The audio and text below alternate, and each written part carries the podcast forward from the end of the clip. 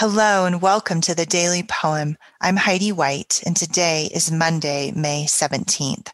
Today's going to be a very special episode of The Daily Poem for me, and probably an emotional one, because today marks 4 days since the death of my mother.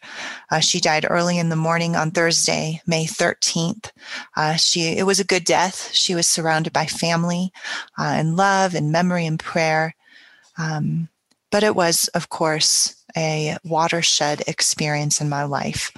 And of course, in those moments, many of us turn to poetry, and I certainly did. And so today I'm going to read for you a poem by American poet Natasha Trethewey. She was born in 1966, and she's still living today. She spent 2 terms as the U.S. Poet Laureate. She's also a Pulitzer Prize winner, and she won the 2017 Heinz Award. She has written 4 collections of poetry, 1 book of nonfiction, and she held the position of Poet Laureate of Mississippi from 2012 to 2016. And she's a distinguished and widely read American poet.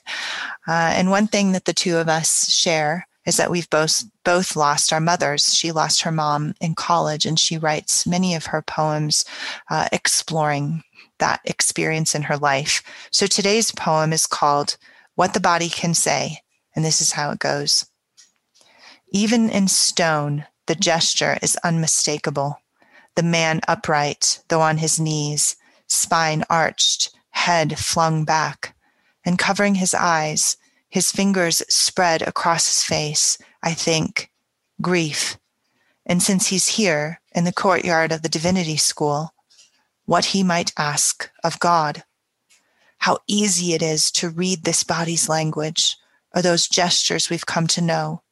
The raised thumb that is both a symbol of agreement and the request for a ride. The 2 fingers held up that once meant victory, then peace. But what was my mother saying that day not long before her death? Her face tilted up at me, her mouth falling open, wordless, just as we open our mouths in church to take in the way from meaning communion. What matters is context, the side of the road, or that my mother wanted something I still can't name.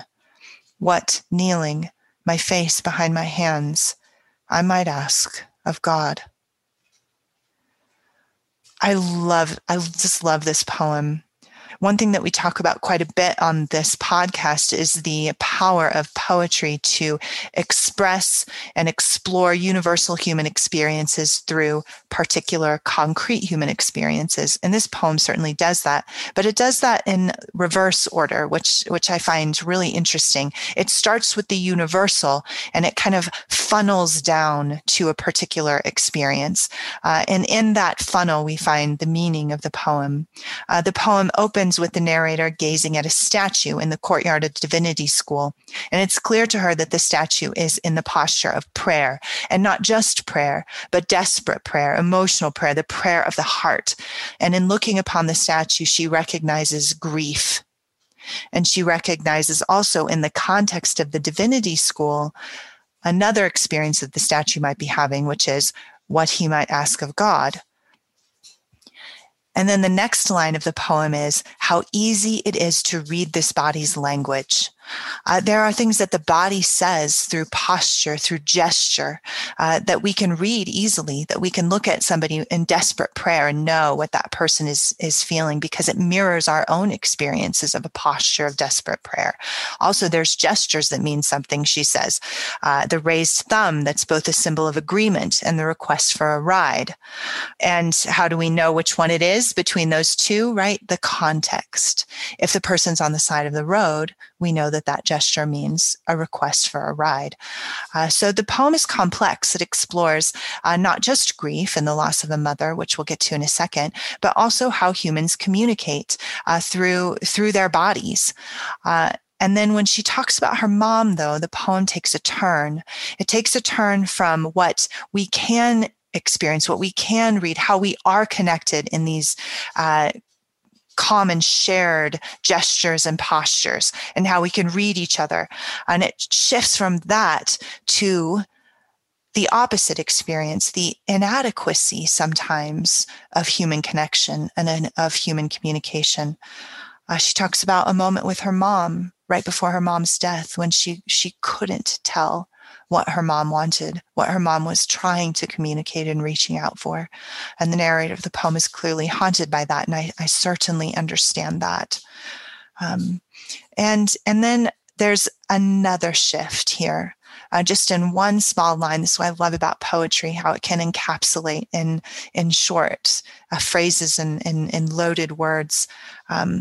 She talks about how her mom was wordless and unable to communicate. And then she says this: just as we open our mouths in church to take in the wafer, meaning communion. And there you have it, the mystery, right? What her mother in that inarticulate moment has in common with the statue that is universally recognized as praying, what the two of them have in common, even though one is communicating clearly and one is unable to communicate, what they have in common is that they are both saying, what do I ask of God? What can I receive of God?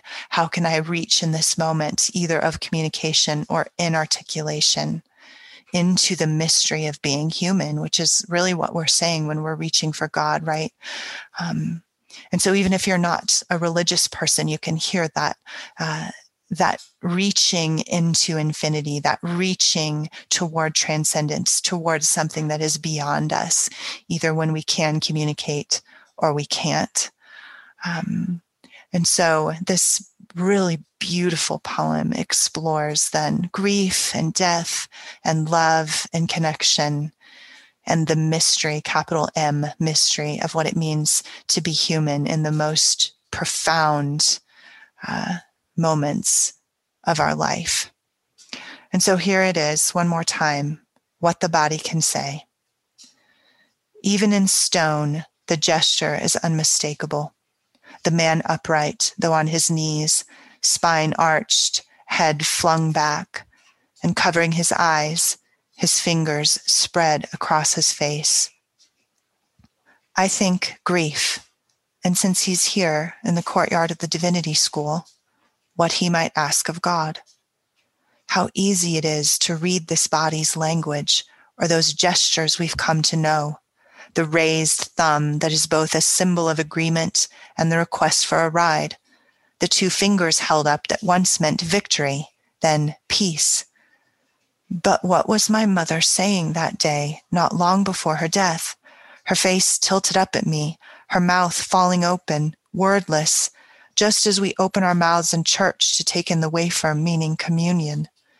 What matters is context, the side of the road, or that my mother wanted something I still can't name. What, kneeling, my face behind my hands, I might ask of God. This has been The Daily Poem, produced by Goldberry Studios, post-production by Logan Green. Thank you for listening. I'm Heidi White, and we'll be back again tomorrow with another poem.